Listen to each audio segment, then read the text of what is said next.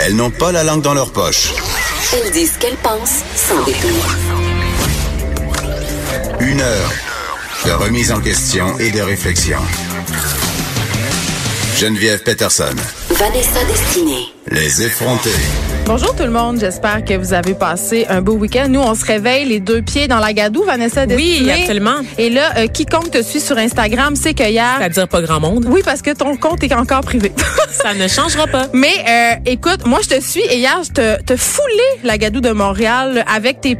souliers à paillettes parce que euh, tu étais au Gala Dynastie où tu as été nommée dans deux catégories qui étaient... Ben, en fait, c'est le Gala Dynastie qui récompense les artisans de la communauté noire, des communautés noires, devrais-je préciser, parce qu'on l'a rappelé tout au long de la soirée, euh, qu'il y a un clash en fait, parce qu'on a les Noirs francophones que vous connaissez, parmi les visages les plus connus de la télé québécoise, bien sûr, mais aussi une très grande communauté anglophone qui nous vient des pays d'Afrique, euh, qui sont des anciens euh, colonisés des Britanniques et aussi des Antilles, donc par exemple la Jamaïque, les îles comme Saint-Vincent et tout ça. Et donc, le Gala Dynastie, je t'ai nommée effectivement dans deux catégories, celle de personnalité radiophonique de l'année et aussi journaliste éditorialiste de l'année pour Tabloïd. Euh, cette première catégorie-là, c'était au cours d'un événement pré-gala qui avait été, euh, en fait, organisé il y a deux semaines de ça. Et là, c'était la grosse affaire Geneviève Pedersen à la T A U. Donc, une merveilleuse salle, en fait, pour accueillir un gala. J'y avais pas pensé parce que d'habitude, on sait, c'est souvent au théâtre Denise Pelletier ou encore à la Place des Arts, n'est-ce pas? Donc, j'avais eu l'impression que ça allait être un peu moins glamour mais d'aller non. comme ça à la Cité des Arts du Cirque, mais en fait, la scène est incroyable. Ça, de la façon qu'on est assis, les spectateurs, on peut tout voir ce qui se passe et puis c'est, c'est juste très grandiose, en fait, parce que vraiment, là, c'est comme un, un stade quasiment, là. OK. Et là, tu t'es inclinée contre qui dans ces deux merveilleuses catégories? Ben, dans, en fait, dans c'était la première... C'était pas gênant, là. Non, c'était pas gênant. Donc, dans la première catégorie, il y avait plusieurs euh, personnes, dont Fabrice Ville, qui a gagné oui, qui... pour la catégorie journaliste éditorialiste de l'année. Fabrice, qu'on a reçu à ce micro, n'est-ce pas, et qui écrit euh, pour la presse, qui écrivait aussi avant pour Le Devoir, en plus de s'impliquer évidemment pour la défense euh, auprès des jeunes, je dirais, de quartiers vulnérables.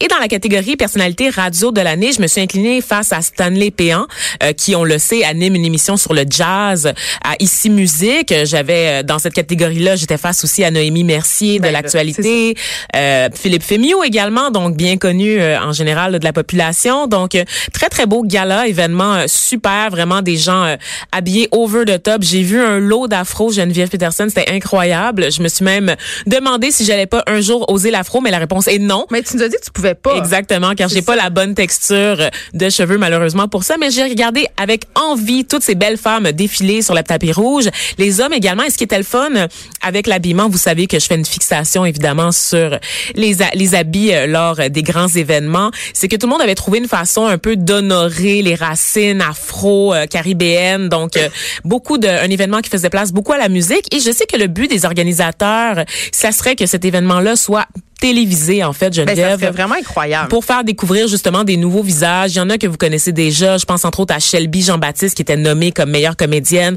pour son rôle dans Unité neuf. Frédéric Pierre, également, pour son rôle dans Cheval Serpent. Donc, vous avez beaucoup de visages euh, de la communauté noire, des communautés noires, plutôt, qui, qui se, qui, qui tranquillement euh, gagnent du terrain, qui font, euh, qui font leur place, leur petit bonhomme de chemin euh, au sein de la scène culturelle québécoise. Et je pense que ils peuvent être connus auprès d'un plus, blanc, plus grand public. C'est toujours une réussite en soi. Ben, bravo, Vanessa, pour euh, ces deux nominations. Merci. Euh, je sais pas si tu as eu de la misère à te lever à cause de ça, mais moi, j'ai eu de la misère. J'ai pas, j'ai pas, je suis pas allée dans un gala hier, moi, non. Moi, j'ai fait des boîtes de déménagement. C'était loin d'être glamour. Mais j'ai eu de la misère à me lever parce que, en fin de semaine, c'était le changement d'heure. Ah oui, le classique. Euh, mais je te dirais que dans des préparatifs de gala, quand tu oublies qu'on change l'heure, ça peut te fucker une journée complètement. Ben, pas juste dans des préparatifs de gala. Je me suis assise dans ma voiture hier matin puis je comprenais pas. J'ai dit, mais pourquoi il y a une âge? Pourquoi mon cellulaire et ma voiture sont pas à la même heure? Ah, oui, et là, et là, j'appelle ma mère, parce que quand j'ai un problème, j'appelle ma mère, c'est bien connu. Et là, elle me dit, ben là, moi aussi, je comprends pas. Et on a juste compris après que c'était le changement d'heure. Va-t-elle donc, nous euh, texter? Euh, je sais pas. Peut-être une heure trop tôt. Elle nous a ouais, déjà texté, en fait. Elle comprenait pas pourquoi. Exact. Jonathan Trudeau nous remplaçait. Exactement. Donc voilà. Mais on, on rit, mais c'est pas drôle parce que le changement d'heure, ça affecte quand même euh, beaucoup de gens. Ça affecte, moi, les gens qui ont une vie, euh, euh, je, je vais pas dire bohème, mais tu sais, les saltimbanques de ce monde qui se lèvent pas à la même heure. Mais, d'accord, Esmeralda. Non, mais quand t'as, quand t'as un, un horaire plus fixe, comme, comme nous qui devons se lever pour venir à la radio, les gens qui doivent se lever à l'heure fixe, c'est une heure de sommeil de moins. Puis on sait qu'en Amérique du Nord, on est déjà en déficit de sommeil. On est, on dort déjà moins que prescrit, là. Tu sais, on dit qu'un adulte normal, ça doit dormir environ huit heures par nuit. La dernière fois où j'ai dormi huit heures, je m'en rappelle pas vraiment. Honnêtement, là, je m'en rappelle pas. Et ça affecte, ça, c'est moi. Moi, je suis une adulte, donc je peux m'en remettre. Je peux me dire rationnellement, OK, je t'en manque de sommeil, je vais boire un café de plus aujourd'hui. Mais quand on parle des enfants et des personnes âgées, ça peut avoir euh, des incidences qui sont quand même pas le fun. Moi, mes enfants, euh, hier soir, ils s'endormaient pas à huit heures trente. Ah oui, hein? Parce que pour eux, il était sept heures trente. Puis même si je leur explique que c'est le changement d'heure, ils veulent rien savoir. Moi, je veux juste qu'ils aillent se coucher. Il est huit heures trente, je veux qu'ils aillent se coucher. Et ce matin, c'était impossible de les lever. C'était parce que pour eux, il était cinq heures trente. C'est l'horloge interne. L'horloge interne, c'est pas encore adapté. Euh, donc, ils voulaient pas se lever. Et là, je salue mon école de quartier qui, à chaque changement d'heure, fait une journée pédagogique. Ah, c'est intelligent, ça, ben, quand même. Oui, parce que euh, les, euh, une journée pédagogique, les enfants peuvent arriver plus tard à l'école. Donc, au lieu d'arriver à huit heures cinq, ils peuvent, ils peuvent arriver avant neuf heures. Fait que les parents... Ah, une journée pédagogique? Je pensais que c'était congé, en fait, moi, une journée pédagogique. Une journée pédagogique. Ben, t'es en notre temps, Vanessa, oui. Une journée pédagogique, ça, c'est congé. C'était de la correction pour les professeurs, ben, en fait. C'est encore ça. C'est de la, de la correction pour les professeurs ou des tâches administratives, euh, des, des réunions, de la formation aussi, ça peut être pour oui, ça. Aussi. Mm-hmm. Sauf que maintenant, euh, rythme de vie effréné oblige et femmes sur le marché du travail oblige, euh, ben les services de garde offrent des activités ah, pendant d'accord. les journées pédagogiques. Donc, tu peux quand même shipper tes enfants. Euh, exact. Mais okay. Je sais pas si tu as vu ça passer. L'année passée, il y a comme eu un mini scandale parce que euh, il y a des commissions scolaires qui faisaient des activités à deux vitesses. C'est-à-dire que t'avais deux activités. Une activité... Euh, OK, je donne un exemple. Les enfants vont au glissade de Saint-Jean-de-Matin. OK? Ouh, j'adore. Ben, moi aussi. Mais ça coûte quarante dollars. OK, donc quand tu as trois enfants à l'école primaire, ça fait grimper ta facture de service Assez de garde rapidement. rapidement. Donc, ils offrent toujours une activité au service de garde euh, qui, qui coûte le même prix que, qu'une journée normale et une activité bonus. Donc, ça faisait une espèce de clivage entre les enfants plus privilégiés puis les ben enfants ou, ou même les familles nombreuses, parce que moi, je m'estime quand même comme une personne privilégiée, puis j'ai pas les moyens euh, d'envoyer mes deux filles à toutes les journées pédagogiques à quarante dollars pendant l'année. Ça, ça, ça, la facture est juste trop salée, là. Ça n'a pas de bon sens. Fait que je leur fais choisir, mais quand même... Euh, Il y a certaines écoles qui ont choisi euh, de pallier à ça en choisissant des activités moins onéreuses ou en faisant des levées de fonds avec les oui, O P P. Oui, absolument. C'est la solution que pour, je vois. C'est ça, mais pour offrir euh, quand même des journées à tous les enfants. Donc voilà, les journées pédagogiques, Vanessa, maintenant, c'est ça. Tu peux aller à l'école, mais aujourd'hui, mes enfants sont à la maison. Ils sont pas les à l'école. Chanceux. Ils se gardent tout seuls. Ils ben, se gardent tout seuls? La plus vieille garde les autres, tu veux dire? Ben mon petit est à la garderie, mais ah, la okay. plus vieille garde celle de neuf ans. Donc voilà, mais c'est ça, le changement d'heure, euh, ça affecte beaucoup de gens. Et mais là, est-ce qu'on aime ça ou on n'aime pas ça, le changement d'heure? Parce que je regarde dehors, il fait clair, on rentre à la maison, il fait clair. Est-ce non, qu'on aime pas ça? Non, quand je me suis levée le matin, il faisait noir. C'est quoi le point de... de tu sais, OK, il fait clair plus tard. C'est parce qu'on a reçu une bordée de neige, pas rapport, parce que moi, j'ai, j'ai dans ma tête, changement d'heure égale printemps. Mais moi aussi. Je m'attends à ce que ça sente le lilas et la, la bouse de vache dans la rue. Je sais pas si t'es comme moi, mais moi, à certains moments dans l'année, je décide que c'est fini l'hiver. Donc, j'arrête de porter mon manteau d'hiver, je passe au manteau de printemps. T'sais, ah, puis tu mets des talons tout, comme moi. Je persiste et signe, je m'en fous. Puis ça me fait ça aussi avec l'hiver. Un moment donné, je mets mon manteau d'hiver, mes bas d'hiver, parce que j'ai envie qu'il neige. Vas-tu mettre tes pneus d'été, par contre? Hey, vas-tu, oui, vas-tu à partir de ben vendredi, oui. on peut les mettre, mais je pense pas que c'est une très bonne idée. Ben, ils annoncent quand même, un, quand même un huit degrés, mais ça pourrait rapidement chuter ah, à moins huit. Parler de météo, je capote. Oui. J'adore ça. Mais tu me demandes si je suis pour ou contre le changement d'heure, puis je vais te dire... Euh, moi, je trouve que le changement d'heure, ça a fait son temps. OK, quand même, là. Il y a plusieurs pays d'Europe où ils ont arrêté de changer l'heure, là. Oui, mais c'est des bombes en Europe. Non, non, mais, non, non. Tu sais, euh, l'Argentine a abandonné l'heure d'été en deux mille neuf, euh, la Fédération de Russie en deux mille onze, le Chili en deux mille quinze. Tu sais, il y, y a vraiment, c'est pas en Europe, mais il y a vraiment des pays qui ont décidé d'abandonner ça. Euh, puis ils ont fait des sondages. OK, en France, il y a vraiment quatre-vingt-trois pour cent des Français qui voudraient abolir le changement d'heure parce que ça sert plus à rien. Parce que sais-tu pourquoi ça existe, le changement d'heure? Non, j'ai jamais su, en fait, c'était ouais. quoi la raison. Moi, j'ai, je me rappelle rappelle que nous, on s'était ajusté au Canada avec à l'heure des États-Unis. États-Unis parce ouais. qu'avant, on changeait pas la même date que les États-Unis. Ouais. Puis je me rappelle que pour des raisons, je sais pas économique. Trop. En fait, ah, c'est pour des bon, raisons voilà. économiques. En fait, jouer avec les heures, ça a été imaginé à la fin du dix-huitième siècle, OK, par Benjamin Franklin. Ils ont, ils ont il fait... est smart, lui. Oui, vraiment. C'est quand même un... Il est smart. Un bon, un bon ouais. gars. Un bon ils gars. ont fait sept fuseaux horaires, OK, répartis entre les, euh, les États-Unis puis le Canada. Puis c'était pour que les, euh, les horaires de train puissent s'ajuster. Ah. OK? Donc, puis... Vraiment, l'idée de, avec l'heure d'été, c'était d'économiser de l'énergie aussi. Donc, euh, maintenant, ça n'a plus vraiment lieu d'être avec euh, euh, les, en, les nouvelles technologies en éclairage. Ben oui, les la ampoules. Planète est déjà morte, donc je veux dire, à quoi bon économiser non, mais, l'énergie? Non, mais c'est que c'est, c'est plus un enjeu de, de, d'économiser l'électricité avec les nouvelles technologies, ça se peut pas. Et là, une affaire que je trouve vraiment drôle puis que j'avais envie de te parler parce qu'on parle souvent des lobbies puis du lobby du sucre en particulier, on le pointe beaucoup du doigt. Sais-tu que l'industrie du bonbon a milité euh, pour, pour le changement d'heure d'été?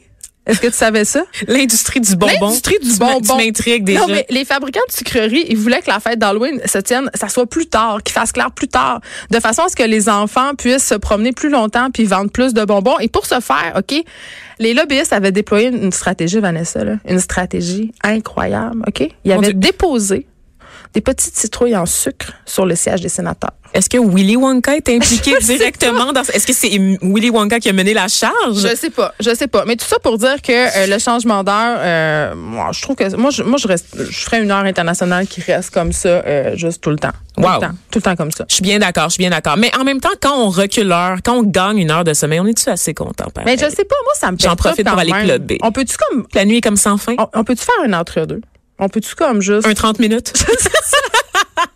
On peut-tu faire un trente minutes? On recule trente minutes. C'est ça. Fait que... Tout le monde est content. Ah, attends. Je... OK. Minute ma tante. Qu'est-ce que c'est? Ah, oh, minute ma tante, minute, c'est un jingle. Okay, oui, c'est, c'est une tentative de jingle. Nouveau jingle. Minute, okay, j'espère que ça, ça va être un message pour les gens qui travaillent dans la régie. Oui. Faites-nous des vrais jingles. On peut pas laisser minute ça aller comme ça. Ça a non, aucun mais je, trouve, je me trouvais vraiment bonne. Mais euh, je veux juste vous dire qu'il faut profiter du changement d'heure pour changer les piles. On était peut-être en Je suis vraiment quelqu'un de tu responsable. Sors, tu sors immédiatement. Je suis Vas-tu vraiment quelqu'un de responsable. Je checkerai les détecteurs de Cube Radio, s'il te plaît, ben, avant de partir. On sait quand même qu'on a eu une alarme d'incendie vendredi, donc il fonctionne absolument. Est-ce qu'on a le droit de dire ça? Très, nom? Très bien. Oui. Elle, elle fonctionne très bien. Oui. Sachez-le. On a des chiens de garde à l'intérieur. On les entend. Faites attention. Euh, là, on rit, mais euh, Vanessa, tu nous parles d'un sujet qui est ah, quand oui. même euh, pas vraiment drôle. Tu sais que ma plus grande peur dans la vie, à part avoir un lymphome, c'est m'écraser en avion. Non, je savais pas. Je pensais qu'on serait dans le thème des incendies encore. Non, j'ai, non, mais pour vrai, je ris, mais ça me fait tellement peur qu'à tel point que euh, des fois, j'hésite à prendre l'avion. Puis quand je prends l'avion, je dois prendre un attivant. Ah ouais. Ouais, hein? Ouais, ça me fait vraiment peur. Puis là, euh, bon, tout le monde sait qu'il y a eu une tragédie aérienne. Il y a un avion Ethiopian Airlines qui s'est écrasé, faisant cent trente-sept morts, dont cent cinquante-sept, ma chère. Ça a été revu à la hausse. Oh là là. Ouais. Ben, c'est ça. Donc dix-huit Canadiens, c'est toujours le cas. C'est Canadiens? Toujours le cas pour les dix-huit Canadiens. Je te dirais que en fait, le Canada est le pays qui compte le plus grand nombre de victimes après l'Éthiopie. Mais pourquoi? Ben en fait, il y a beaucoup de gens qui voyagent, beaucoup de ressortissants. Souvent, c'est ça. En fait, euh, je disais après l'Éthiopie, mais pardon, c'est plutôt euh, Kenya parce que le vol reliait l'Éthiopie au Kenya. Donc, ouais. On parle de trente-deux morts euh, ressortissants du Kenya, dix-huit au Canada, neuf d'Éthiopie. Ensuite, bon, ça, ça va dans tous les pays. Chine, Italie, États-Unis, on recense énormément de morts à cent cinquante-sept. Ça monte vite, n'est-ce pas? Et parmi les gens qui sont décédés, ça m'a frappé. L'ONU est en deuil, Geneviève Pedersen, oui, parce qu'au moins dix-neuf membres du personnel de, ne, de l'ONU ont péri dans l'accident. Et c'est pas n'importe quel membre, c'est des gens du Programme alimentaire mondial des Nations Unies, du Haut Commissariat des Nations Unies pour les réfugiés et de l'Union internationale des télécommunications. Donc, on le sait que sur le continent africain, il y a énormément de travailleurs humanitaires, évidemment, qui aident pour les différentes crises. Euh, donc, c'est assez, c'est assez impressionnant. Et ça me fait penser à cet épisode qu'il y avait eu quelques années de ça, où des chercheurs, donc, euh, je pense, c'était une trentaine de spécialistes là de, de la lutte contre le sida, de la lutte contre le sida, qui se déplaçaient ensemble pour un congrès sur le même vol et le vol s'est écrasé. Ils ont tous péri. Donc, l'humanité a perdu trente spécialistes mais de la lutte contre le sida d'un seul coup. Tu me disais avant d'entrer en onde que la famille royale avait pas le droit de voyager ensemble pour cette raison-là. Absolument. Donc, euh, évidemment, les héritiers de la couronne d'Angleterre, et je pense que c'est le cas de plusieurs monarchies en Europe, ne peuvent, ne peuvent pas voyager sur les mêmes vols, ne peuvent pas utiliser les mêmes moyens de transport justement pour s'assurer qu'il y ait toujours un héritier au trône. Donc, s'il y a un accident qui devait en emporter un, ben, ça serait un et non pas la famille royale au complet. OK, on choisirait. Mmh. Moi, je sauve Meghan.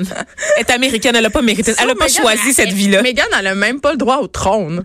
Elle n'a pas le droit au trône, mais bon. Oui, c'est vrai, c'est vrai. Mais je pense que ça inclut aussi les femmes parce que c'est elles qui portent les enfants, n'est-ce pas? Ah, c'est vrai, on est N'oublions pas que c'est le rôle principal okay. des femmes, en plus d'être belles dans des petites robes. Exactement. Donc, on va suivre qu'est-ce qui se passe parce que là, on a retrouvé les deux boîtes noires de l'appareil. Puis c'est assez inquiétant parce que euh, c'est quand même le, le même type d'avion qui avait été euh, impliqué dans la tragédie euh, aérienne en Indonésie, je crois. Donc, exactement. Il y a quelques mois de ça. Donc, à l'époque, c'était euh, quelques minutes encore une fois après le décollage. C'était cent quatre-vingt-neuf personnes qui étaient à bord à ce moment-là. Et c'est un problème qui a été soulevé. Donc, avec ces, ces appareils qui sont des Boeing sept cent trente-sept huit Max, euh, il y a plusieurs pilotes un peu partout dans le monde qui ont recensé des problèmes euh, pour pour euh, diriger l'appareil. Donc, ça a été soulevé.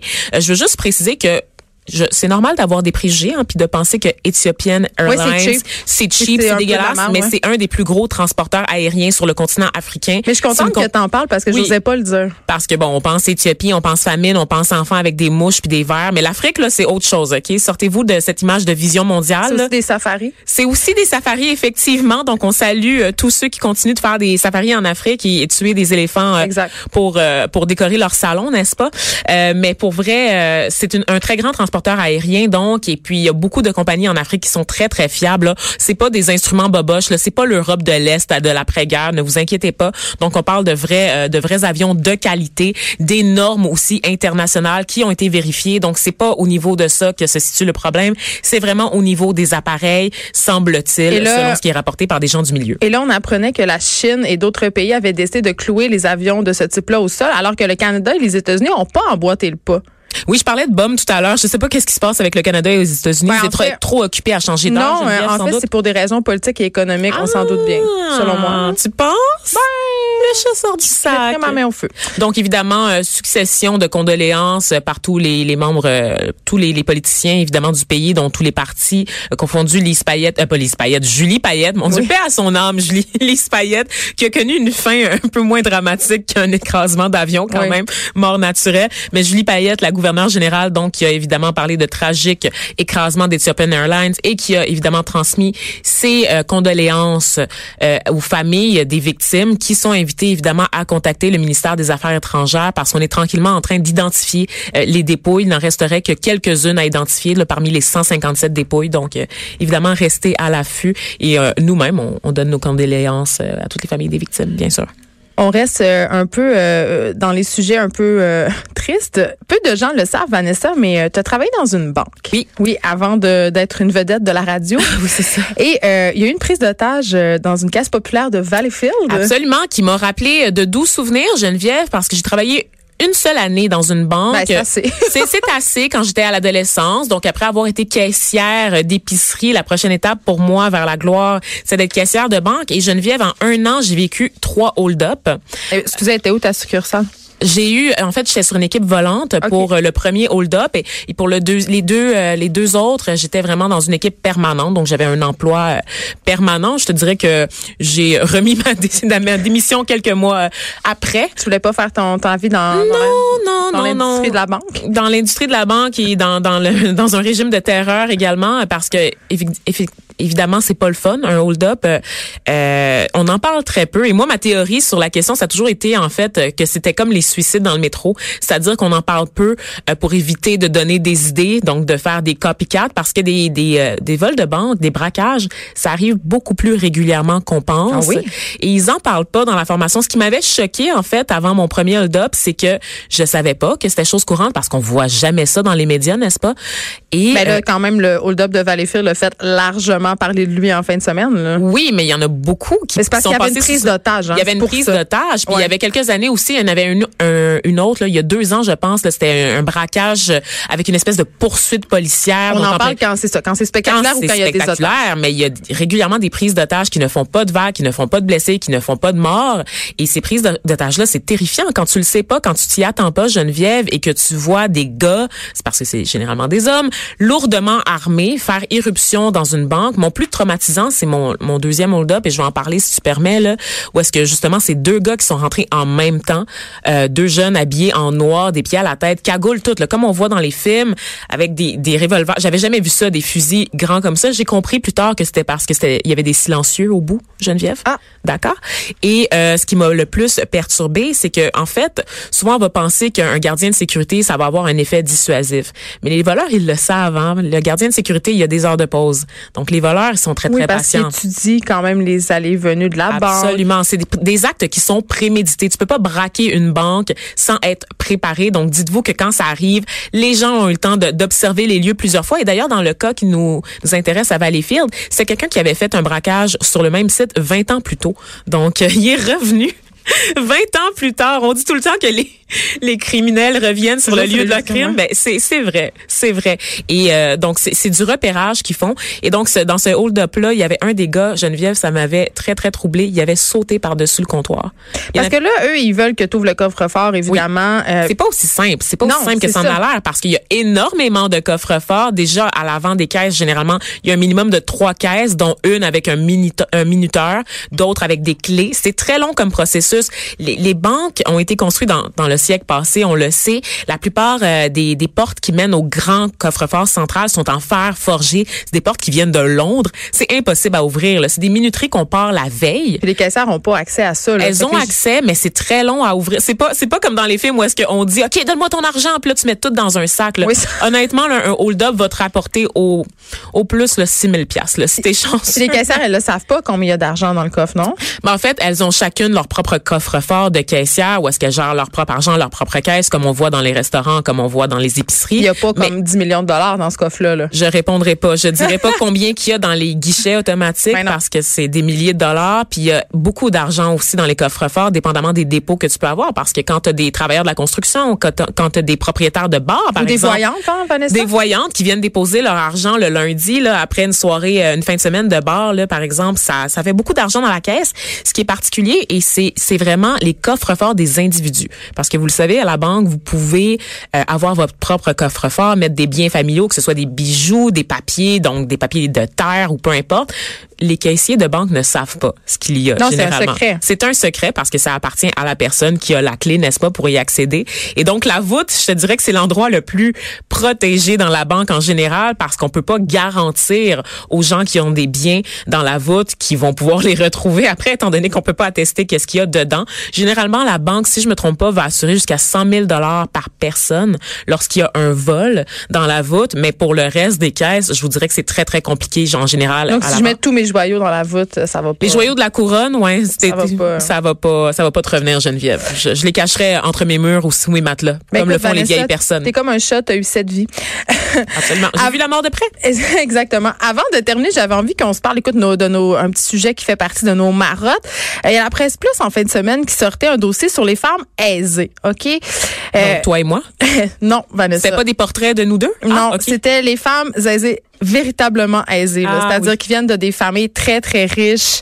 Euh, et évidemment, on parlait... Euh de leur implication dans la vie financière. Tu sais, on en a beaucoup parlé euh, ici que les femmes s'intéressent euh, moins à l'argent, euh, qui s'intéressent moins à la gestion familiale euh, au niveau de l'argent, là, pas la gestion du contrôle des enfants, mais de la planification financière, la vente de biens, tout, tout ça, là, tout ce qui fait partie euh, de la vie économique d'une famille. Et cette étude-là, malheureusement, donne raison à ce qu'on dit depuis un petit bout. Euh, Ils ont prouvé que les femmes qui viennent de familles très, très aisées, ils vont s'occuper, par exemple, de la gestion financière à court terme, mais au niveau du long terme, là, c'est-à-dire la retraite, les placements, même les soins médicaux, OK?